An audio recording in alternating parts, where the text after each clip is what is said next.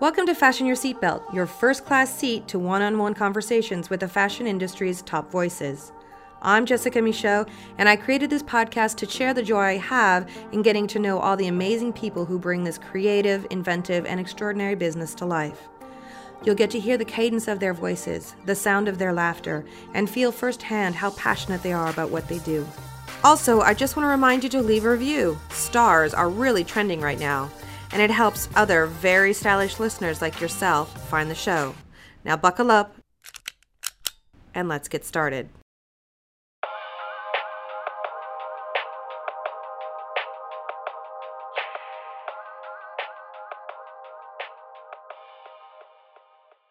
From the moment Alexandra Van Houtte first told me about her newly launched platform in 2016, describing it as Google for fashion, I knew she was onto something big.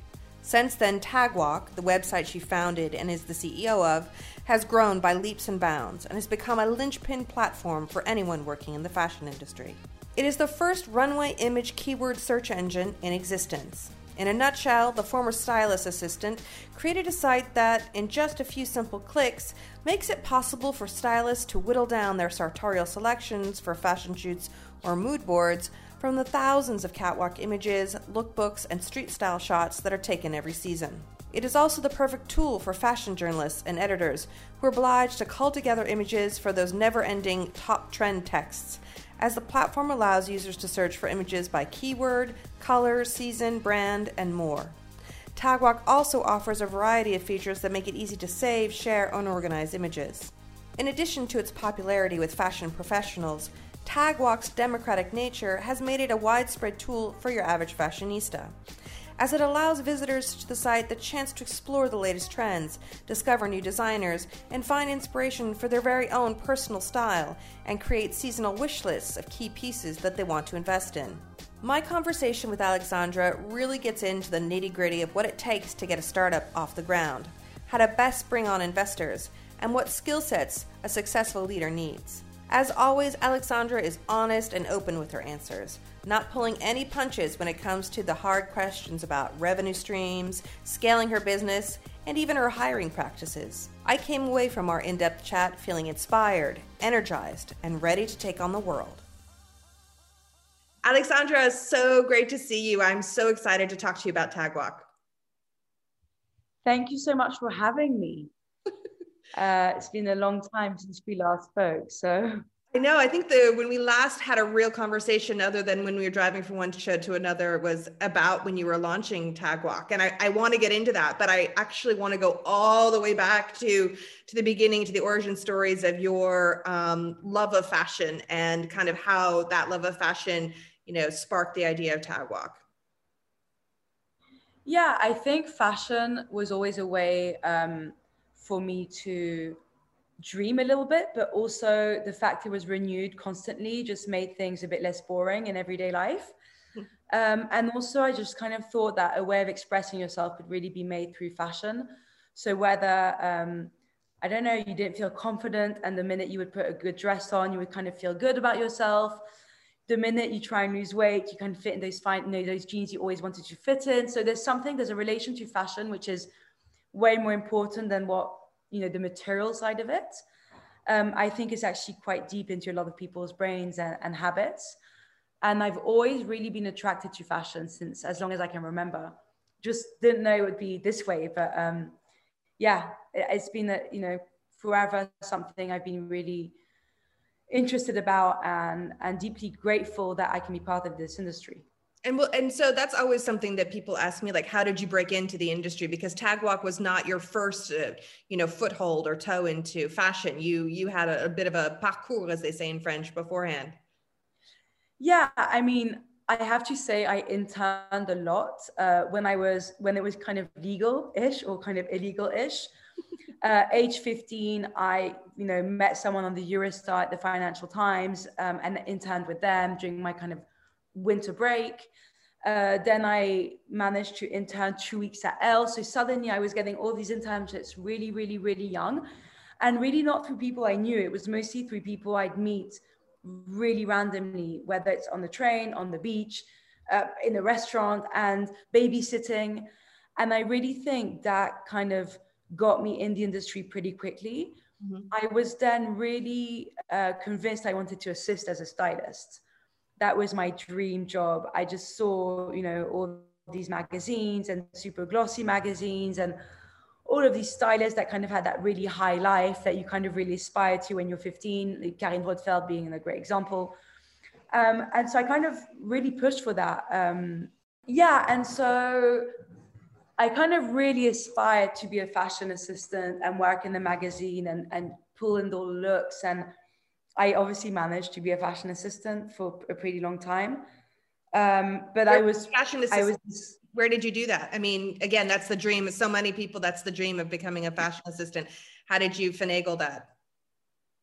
I think I emailed about 350 different people. I mean, literally 350 different people.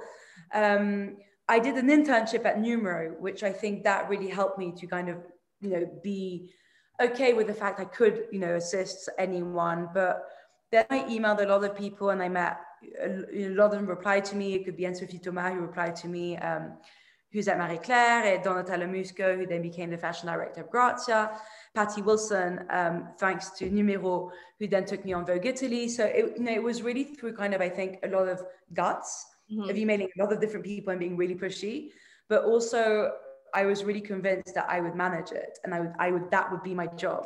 Mm-hmm. And once I was in that job, I was really deceived. Um, by by everything really by the process of being an assistant so looking at a lot of looks and and just calling in calling them in the whole time and just really I don't know, it's something I think I aspire to way more. And the reality of the industry is that maybe in the year like 90s and early 2000, editors had a really strong position.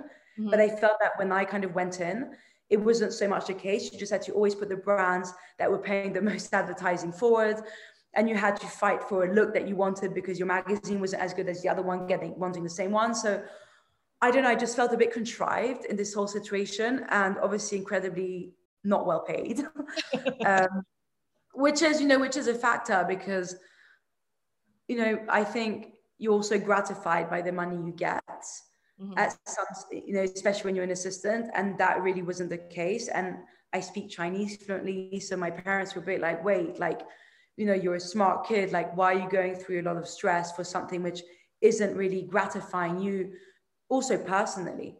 Um, and that was until 2016 15 2015 so i know that because we've spoken before about the the impetus of Tagwalk that that time as a stylist was so frustrating. And, and i had the same thing when i was doing like trend wrap ups for um for the for the new york times and you know the the international herald tribune where you would have to go to all the shows and kind of remember you know as you were pulling things like six months later what you would need to pull what were the key looks. And and that was you just had to have that kind of like you know uh treasure chest brain that could kind of store all of that information and, it, and to have that was such a, a key you yeah. know factor i mean i think i wasted so much time and i think the, the key word is waste mm. i was wasting nights and nights and nights and, and, days and weekends of just putting out looks from um, you know style.com what used to be style.com and i just kind of thought it's so illogical like you have so many search engines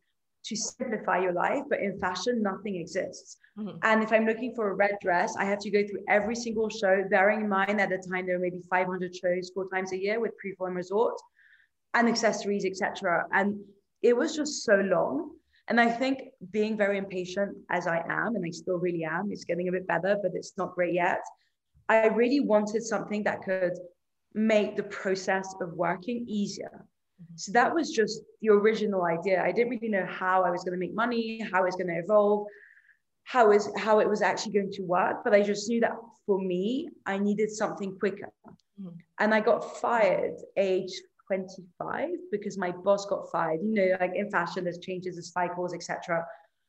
And I was kind of, you know, on my sofa, my parents being like, you have to find a job, you're only 25, you have to find a long-term job, a city, like they say in French. Yeah and I had this idea, and I said, listen, I had this idea, I just kind of want to do it. They're like, well, who is it for? And I was like, well, I think 900 people will use it. They were like, 900 people, Alex, like you're really not going to make much money mm. with 900 people using it. And actually, you know, I think the strength of creating something when you're young is that you're really not scared. mm-hmm. uh, because you've got nothing to lose. You know, mm-hmm. I have no kids and I still have no kids, but you know, no, no responsibility, no kids. Uh, you know, you start an idea with very little vision. So you kind of have the big vision, but you don't really know how much money it's going to cost you. So you kind of start with, you know, 500 euros here and 300 euros there. So everything's very organic. Mm-hmm. And I think it's very unscary.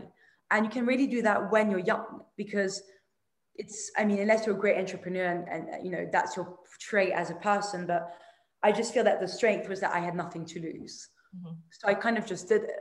Um, and I put my flat on Airbnb, so it was rented, and that was great. And I went to my grandmother's house, and you know, you kind of just, you know, you kind of just make things happen super easily. And it's been such exponential growth in that time in so many different ways in the in you know in the the reach of the name the recognition of the name your staff i think you have 22 people on your staff now yeah 22 yeah yeah and, and also in in terms of the context of what you have on the platform it's not just you know um tagging the shows but it's much more than that. But maybe for those who aren't familiar with the site can you kind of give give that elevator pitch that maybe you gave back in the day um, of, of what it does and, and or maybe what that evolution has been to today?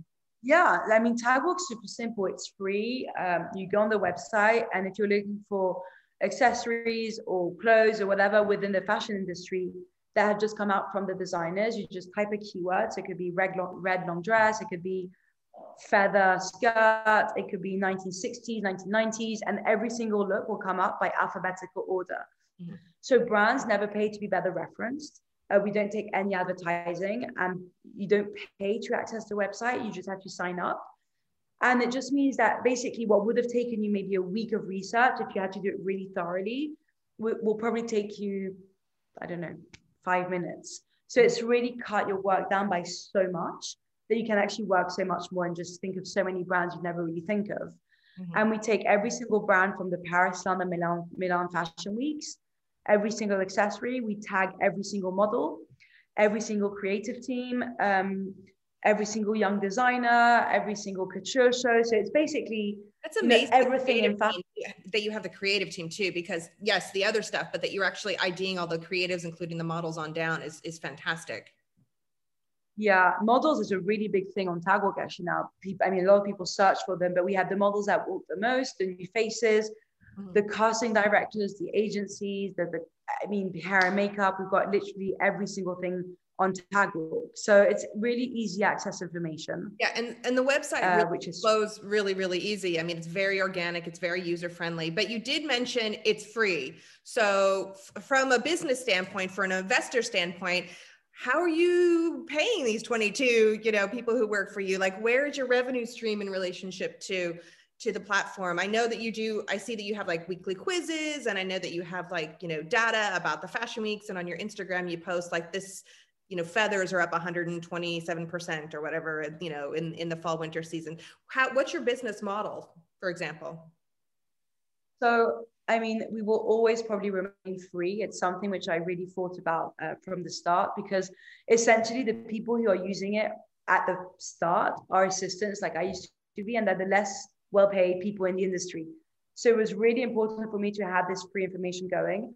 It was also really important for me to have no advertising because at the end of the day, with advertising, it's always the same people with the same, you know, big money that come in and have a lot of priorities on other younger designers. And that's something which didn't feel so right, um, didn't feel so right. And then I really didn't want brands to pay to be better referenced, uh, not only on the homepage, but also in terms of searching. Um, so the business models in four really clear different revenues. Uh, they all work within each other, so it, it, flows really well. The one is referencing, so brands that don't have a fashion show can pay to be referenced at the same level as any other brand. Mm. So it's not all the brands, you know, it's going to be brands which are, you know, it could be Roger Vivier, for example, it could be Pierre Hardy, for example, it could be a younger brand like Alighieri and Byfar, who really started on Tagwalk um, you know, five years ago who suddenly, because 95% of the people search by keyword, and suddenly someone's looking for a black boot, instead of going for the black Prada boot, they might be like, oh, I didn't think of that Roger Vivier one. So they click on the image and PR contact comes next to it. So it's really simple. That's the first revenue stream, which is the same for everyone, the same price for everyone. There's there's no you can't pay more or less. It's just the same I just like things being very equal. So yeah, it's a very equal way. The second point is data. Mm-hmm. So we have a lot of information about a lot of things within Tagwalks. It could be, you know, a really big denim brand asking us for data on denim and how it's working in the industry. It could be a really big, big um, really big uh, mass market brand that could ask us, you know, to search certain keywords. It could be tailored jackets, it could be pastels, it could be mini dress, mini skirt to see how they're performing, see which brands are doing them the best, the least, etc. It could be a big luxury brand that's asking for brand equity. Mm-hmm. So we then benchmark uh, different brands with uh, different people, and they ask, they they answer different questions. So we ha- we do a lot of brand equity. It could be, you know, recently we launched a generic reports. Mm-hmm. So studies, so they come out once a month last month was on models and diversity and how diversity, diversity is really treated within the industry. This month is sustainability, secondhand and vintage and how that's working.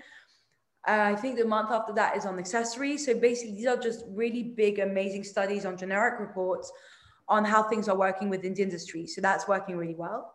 So that's the second second kind of chunk. The third one is um, creative strategy, uh, digital creative strategy. So we do it for a lot of brands, whether it's um, they're launching a concept on a bag and they need to know, you know, which influencers should have it, uh, which art direction it should take, uh, how it should be posted, what vibe should it be. It could be them organizing a weekend abroad and saying, okay, like for this weekend, you know, what's our target? How should we play it?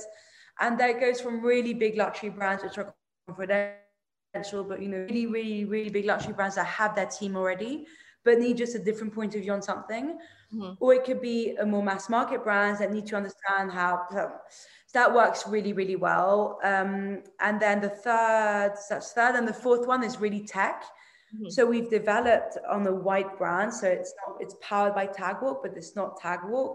Our search engine for people. So for brands. So Devices PRM is, is Tagwalk and powered by Tagwalk. So there's a password, you go on their PRM, you put denim jacket, all the denim jackets done come up. You can then request directly the pieces.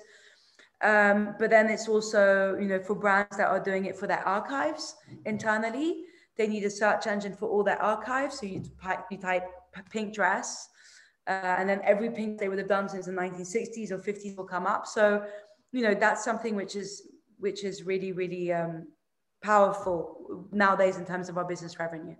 Wow. Wow. That's fantastic. I mean, I have to circle back around and, and ask you uh, what, as somebody, you know, you, you, started out on your grandmother's couch, you know, working from there and, and to be, to be running, you know, a company with 22 people, so many different, you know, access of, of information and performance and working with brands, et cetera, et cetera you know, it can be one thing to have a great idea and to try and launch it and have it be bespoke and small. It's another thing to have what skill set do you need to have as as a as a leader because it's it's different it's different than it's your own baby and you're doing everything yourself and then there's this whole HR running things kind of a thing. I mean, what kind of personality do you have to have to be able to do all of that? I think it starts with a very clear vision of where you want to go. Mm-hmm. Um, because if you know that what you're building and creating is something good, uh, when people will doubt you and employees will doubt you, you'll always have that stronger mindset. So I think mindset is crucial um, because when you start a company, it's really difficult, and when you employ people, it's difficult, and and sometimes you know you tend to forget why you created it. So I think the mindset is is crucial. I think. Um, honesty and transparency is crucial within the company you know there's very little my company and employees don't know about where we're going uh, you know, if numbers aren't good, we tell them. If numbers are good, we tell them. If we sign a client, we tell them. So there's something a bit more open-minded, I think, and flowy within the relationships.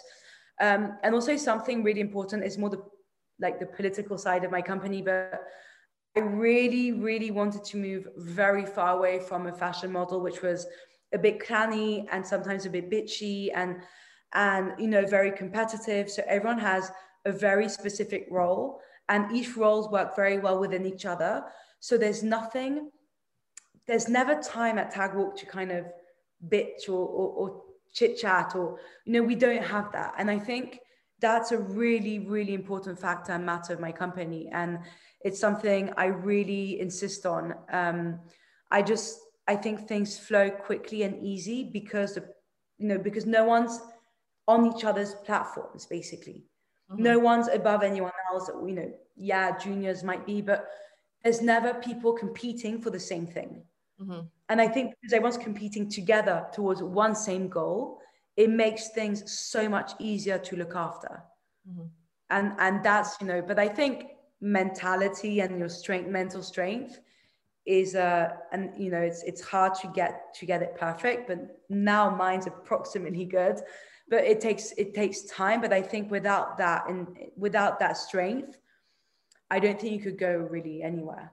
Yeah it's, it's believing in that your gut and your that's one of the things that so many designers struggle with is that idea you get so many different people giving you suggestions and to like stick to your guns in relationship to that. And i think you're your policy of you know transversal you know structure is really smart as well because you're right it can be quite catty in the fashion industry. I know as you were growing one of the things that you needed at some point because you can only do so much so much with that pocket change and what you you know the coins you found in your couch cushions um, that you were looking for an investors. But I, what i love about this story is that you only wanted one investor you were determined to have one. Yeah. And I and I want to hear this story because I think it's really indicative of who you are, and it kind of can give other people who might want to do startups kind of like maybe steps or the drive it takes to kind of follow that vision. Yeah, so I really needed one investor, uh, but I really wanted one in particular, and that she's called Carmen Busquets, and Carmen is a phenomenal woman um, who is very instinctive. So she really deals with her instincts always. So I think before she even met me, before she even saw my kind of business plan, which was really not so much of a business plan five years ago, she really meets the people and comments behind that supports her success, business fashion, Lyst, uh, Farfetch, uh, Byronesque. I mean, so many different amazing ventures.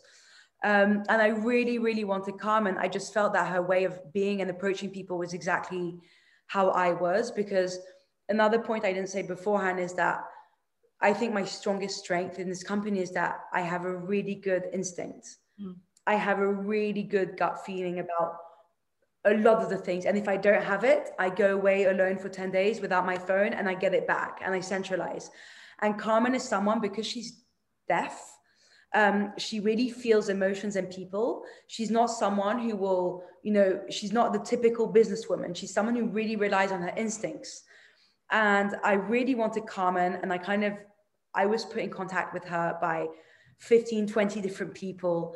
Uh, and I really, really went for it. And I met her, and it was really a match. It was a match because I think when your vision is very clear for an investor, if you if your attitude is a good one and your vision is a clear one, it makes things very easy for them. And I don't know, I think things were very easy in my head. You know, this is what I'm doing, this is why I'm doing it, this is what I want to do in the end game, and this is how I want to grow it. And this is how much money I've spent. And so Carmen is someone who's really been, you know, within Tagwalk for the last five years, straight from the start. Um, but you have to find your match. You know, Carmen's a match for me because she's always there when we need her. She's someone who's incredibly reliable, but she's not someone who every week's going to be, you know, harassing me about things. Mm-hmm. And that's our way of finding a really good balance. But she's someone who, in the end, if I really need Carmen right now for something, you know, her and her team, Thomas, who you know they're very very close, and Scott, uh, they, they, will always be always be there. So I think um, it's my right shoe, but for anyone else, it might not be Carmen's way of working that could work for them. And I think the mistake um, with a lot of young people is they see Carmen with everything she's done and they think, okay, I need her, but you need to understand if it's right for you. Yeah. You know, because the name won't suffice it might not be the right way of working for what you want to do. So I think it's always important to kind of, um, I always say that when people say they can't raise money, I, I always strongly believe, and maybe I'm biased, that if you have the right idea and the right attitude, the right things will happen. Yeah. I don't re- I'm not a big believer of, you know, luck not happening and not going your way if everything's aligned for it to work. Mm-hmm. I want to return to two things you mentioned in your last answer. And one of those was that you take time away, that you go and take 10 days if you need to, to kind of recenter yourself, re, you know, ground yourself. And I think that's an interesting point to make for young entrepreneurs is this idea of work-life balance. I, I think I'm seeing that in I mean, I, I've seen your your work ethic, so I know maybe the work life balance isn't 100% yet, but that you take that time. And I'm seeing that there seems to be in in Gen Zs and uh, millennials this idea of really wanting to find that work life balance. Are, is that intentional for you? Do you really try and make that you know important to you that you have that you step away? Well, it really wasn't like that when I started Tagwalk. I think it was I breathed, lived, slept Tagwalk, and I really became in such a bad place. Um, I put on a lot of weight, um, a lot of weight, but not because it was just unhealthy weight. It wasn't because I was enjoying myself and having fun. And then I was kind of really self conscious. I was really tired. I was really aggravated by everything. I was kind of really angry at everything. And I kind of, kind of, I knew that if I didn't change the way I was, I think Tagwalk wasn't going to obviously last as long as I wanted it to last. I was employing the wrong people. I wasn't explaining things properly and, and everything was kind of going wrong. And I really took that time to go. I went to India during the summer break for three weeks with no Wi Fi, no phone, uh, in the middle of nowhere. And I think the first 10 days I just slept um, and I couldn't even talk. I was so exhausted. I couldn't even bring myself to do anything or to read. And then I suddenly started recessing slowly but surely. And then I really took the time to start exercising pretty much every single day. Um, it's not even about physical appearances. It's just that I need that energy to go somewhere and that bad energy sometimes just go somewhere. Um, and now I really take once or twice a year, I go for 10 days to this clinic, um, you know, which is an expensive clinic, but it's a really good one called Buchinger. And it's somewhere where you do, you don't eat. So you do a real big fasting but you're, you're surrounded by doctors and by a really good environment. And fasting isn't to lose weight because if you eat 800 calories a day, you lose as much weight as fasting. Mm-hmm. It just, it really resets your brain. Um, and I think Tagwalk is way healthier. Now I'm healthier in a sense. Mm-hmm. I think if you're not healthy as an as, as a CEO and entrepreneur, it's difficult for the team to follow you properly. Um, and my work balance is is I mean I still work incredibly hard, but you know I work very well in the morning until 5 p.m. After 5 p.m. there is no one, no one. I like I'm not here, but then I work from 9 to 11 p.m. So you know it's just it's Wait, just my way of kind of balancing. So, so you said 5 p.m. and then you broke up. So you work until 5 p.m. and then there's no one, and then what? I start again at nine until 11. Mm-hmm so that because in my head i like going to sleep knowing that my emails are done you know my work is done. And then i wake up in the morning at you know 7 i do my emails from 7.30 to 8.30 quarter to 9 so i walk to the office and my head is clear. Mm. so my work ethic is pretty strong because i don't i like being on top of things. Mm-hmm. but you know when i know that at 5 p.m i'm not good i never take calls at 5 p.m never. Like it's very rare for me to accept one because so what, I know I'm not going to so be good. happening so what's happening between 5 and 9 is is this because this leads to my next question because one of the things you mentioned earlier was with Carmen is that you had 20 different people reach out to her on your behalf. And what I've noticed about you is that you're an incredible networker. You remember everyone's name where they've come from what they're doing da, da, da, you're, you're keeping tabs on everyone. So is the the 5 to 9 slot the networking time? Maybe tell me a little bit about because that is such a key mm thing within any business is that that ability to network. It's something that i that i tell anybody who comes up to me asking for advice. It's like network network network. But what are your thoughts about that? Yeah i mean between five and nine it's definitely not networking at all. It's more it's more like you know going home and reading a book and just being a bit alone and having a bit of time off and and you know going on social media and seeing what's going on you know thinking about ideas. But it's it's really not a I, I really don't go out between you know mondays and thursdays and and on fridays i i go away from paris so there's only one day to network is on thursday.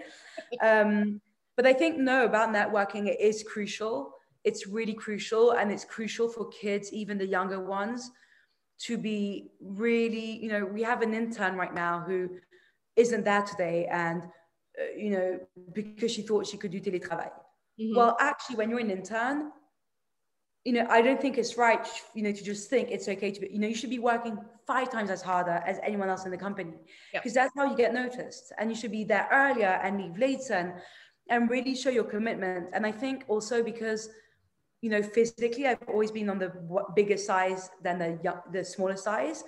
I felt that I had to overdo everything to make sure that I would still be, which is really stupid because I don't think like that nowadays. But mm. I always thought that that deficit in terms of you know physical appearance, which should be fitting fashion, um, I should do ten times more. So be funnier and kinder and, and louder and and whatever more cultured and all of it to kind of you know to kind of you know counterbalance create, you know, the fact that you don't look like a fashion person yeah exactly and i think that really helped me because for sure i think it, it means i'm i'm an extrovert you know i'm someone who you could put me anywhere and i'm really happy and I, i'm really curious and i speak to loads of people and you know, whether I'm with, you know, the cleaner or the CEO of a huge company, I will probably have the same amount of things to say. Mm-hmm. And I think, um, you know, Babeth Djian from Numero always told me everyone's very important. Like no one is more important than someone else. And, and respect is really important. And I think, um, network is crucial. You know, network is crucial, but also you create your own network and, and yes, you know, sometimes you're helped by, by people, but I think you're helped when you give yourself the means to be helped. I agree. I agree. Uh, absolutely.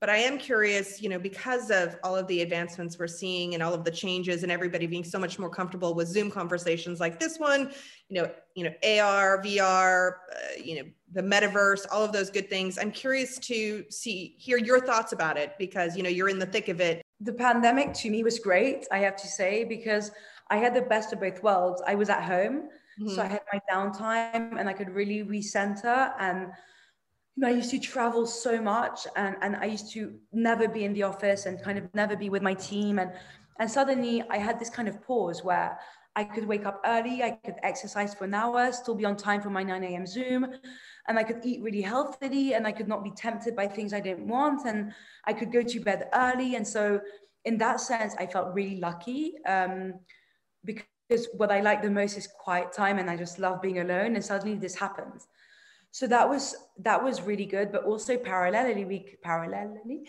because um tagwalk's all about digital mm-hmm. so suddenly i had this amazing team and the traffic was really going up and and the demand for data was going up and the demand for creative content was going up and the demand for showrooms was going up and tag rooms as we call them and you know we all had time to work harder but also be a bit healthy in our way of being so the pandemic I'm the one of the lucky ones, I really have to say, because a lot of people had a really bad time and it was really difficult and they're not selling any clothes and they have to close their companies and the restaurants are terrible. And, you know, and I know that for 99% of the people, it's been really tough. Um, but for me, it was amazing. And I met an, my boyfriend during the pandemic. So, you know, suddenly everything kind of fell at the right time. And, um, yeah, I've been really grateful in a sense because I think we concentrated on better things for Tagwalk, and I think my team, um, my team was really grateful and happy to work for a company that was still working. You know, yeah, they were yeah. they were going to lose their jobs, and and you know the, the government did help us a lot. I didn't do any chômage partiel, unfortunately, because it was difficult to do, but. But you know the, the government, you know, you knew you had that op- option if you had a problem, and I think that kind of really stressed me out a bit less mm-hmm. uh, than it would have otherwise. So, so yeah, the pandemic has been good. I think.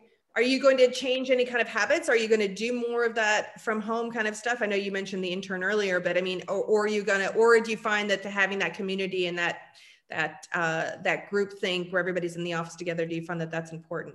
You cannot grow a company if you want teletravail the whole time. Like. Yeah it makes it impossible. Even if I don't speak to all of them every single day, just knowing they're there just means that if ever you have any kind of question, you can just go to the next room. And I'm really not up at all for that teletravail thing. I just, I'm really against it. I'm, I just think it's unpractical. I don't enjoy it. You know, if it has to be once a week, why not? If I have to kind of do that, but you know, it's not going to change our way of working for sure. Um, then looking towards the future, what are your thoughts about, you know, all of this artificial reality, metaverse, AI, you know, you're using your Oculus, you know, masks or, or visor or whatever. Are, are you thinking on any of those kind of terms for your company at all? No, I think human is still very important to interact with humans and have the human eye for fashion. Um, I think technology without human beings could never be anything in fashion. You really need both. Um, you know, obviously AI is a really big part of Tagwalk and it's really important for Tagwalk, but I still feel that clothes are designed by humans and by people that have feelings and that by people that have inspirations and that by people that want to give something, you know, society in a society kind of wise, they want to impact something. So I think there's nothing better than being in real life Mm-hmm. So I think Oculus and VRs and you know they, they are cool experiences, but not as cool as just going somewhere and and having that first reaction and and you know seeing seeing clothes and touching them and discovering them. So I think tech is a very big word in fashion, but I believe that human and tech have to find the right balance. I mean, I think that's the epitome of Tagwalk because one of the things that I loved from the the beginning when I when we first talked about your your idea because at that point I think it had just been launched like a week ago before we talked or something yeah. like that, the first time yeah. um, was that every single tag was seen by picked by the human eye so that you could get this kind of depth of tagging. You know it's not just you know feather it's ostrich feather. I'm, I'm, I'm exaggerating here but the, yeah. the that the descriptives you know maybe if it was in relationship to an era or something like that that you could only really do that if you had the human eye going over and doing this you know labor intensive tagging I mean, it's super important because obviously AI will tag a color, a style, a material, but to make, you know, for themes. It's complicated and themes are important because themes are what a designer will try and do within his collection. So it could be grunge, romantic, virginal, 1990s, dominatrix, um, you know, whatever, whatever it is they're trying to tell the world mm-hmm. are really important keywords. And those keywords, even if your AI is great, it would be a lie to say that AI can find all the themes on its own because it's not because you put leather uh, leather pants and a white tank top, it's obviously 1990s. Mm-hmm. You know, it could actually be something really different. So it doesn't really work like that tech wise. But yeah, I think human side is, is vital. Um, and it will always be. I, I just never would want Tagwalk to be 100% automatized. Mm-hmm. Mm-hmm. I don't think the results will be as good. You mentioned earlier when you were starting out and you're you you know you're 24/7 Tagwalk and you were eating it and breathing it and drinking it, etc. And at some point you were making some bad choices, maybe some bad hires. I, I want to ask you because this is something that I ask a lot of different um, people that interview. Talk to me a little bit about maybe a mistake that you made or a misstep that you learned from and how you pivoted or, or grew from that as a as a leader and as a company. And then I'm going to ask you my five generic fashion questions and then we're out. I've made a lot of mistakes. So I think one, you know, one on its own might be complicated, but I think um, when you're vulnerable, um, you hire the wrong people. And um, basically, what what that means is that if you're missing a competence, which you know I'm missing lots of competences, you know, data might be one of them.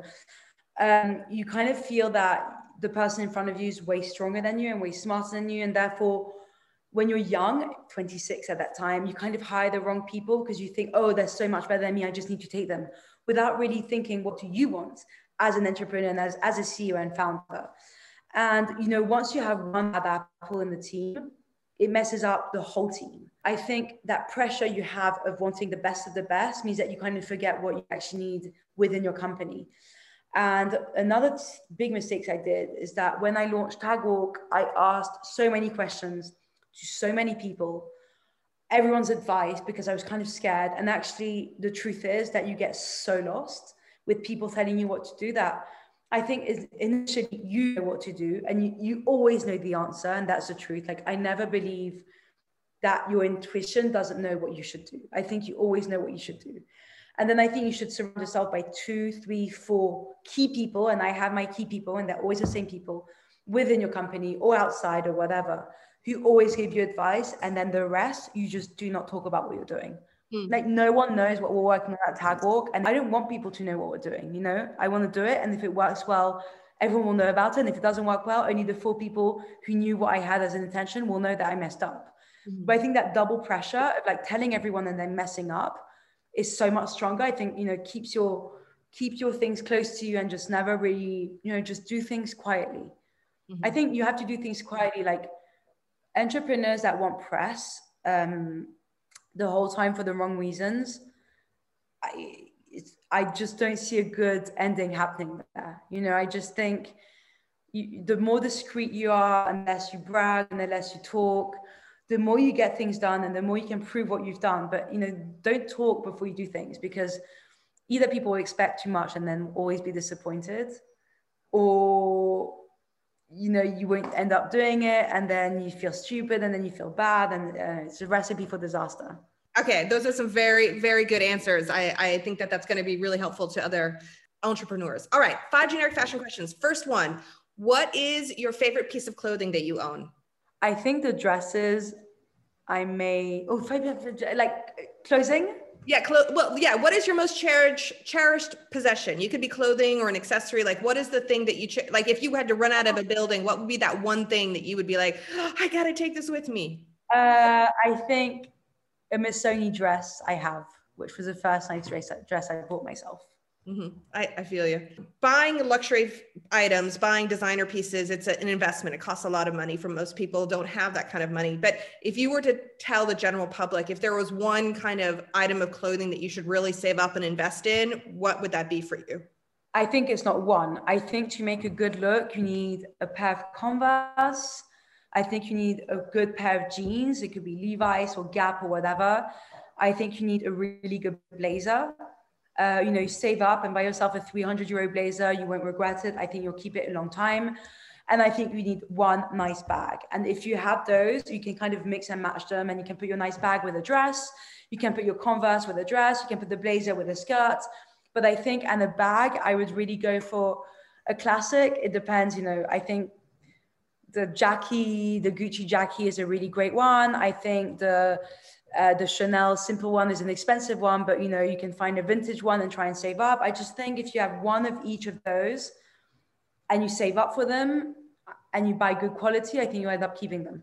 Yeah, I absolutely agree with you 100%. And about the Jackie as well, it's a great classic. Who is your favorite designer, living or dead? Yeah, Alber Elbaz for sure. He dressed women so well. Um, he really dressed women for them to be strong women um, and not for them to be sexy woman for men. And my first internship with, was with him. So I really learned a lot from him and um, for sure Alber Elbaz. Yeah, he was what got me into fashion too. So I'm right there with you. okay. What, this is a perfect question for you. What trend will you never follow? What trend will I never follow? Uh, probably the mini trends because my bags are not going for mini right now. No, I, I think it's, you know, the mini trend is a great trend, but it's a great trend when you're tall and skinny. Is a trend I will never follow. Mm-hmm. I love Uggs and Birkenstocks. So, you know. Uh, me too. I'm a big fan of those ugly footwear. I'll go all the way. Uh, comfortable, ugly footwear. Uh, and then the last question is what do you love most about fashion? I think is that if you're good at something and really good, and if you persevere, I think there's an opportunity for everyone, regardless of where you come from. So, despite it being non inclusive, I think it's way more inclusive than we think it is. Hmm. Alexandra, you are the best. This has been such a delight. I learned so much. We need to have a real sit down in a cafe and catch up even more because it's been too long. But thank you so much for taking the time to speak to me today. Thank you for having me. Thank you so much. Bye. Bye. Don't want to miss an episode of Fashion Your Seatbelt? No problem. Just go to iTunes or wherever you download your podcasts and click on the subscribe button. Then every new episode will drop into your feed automatically. No fuss, no muss. Believe me, I know. I'm Jessica Michault.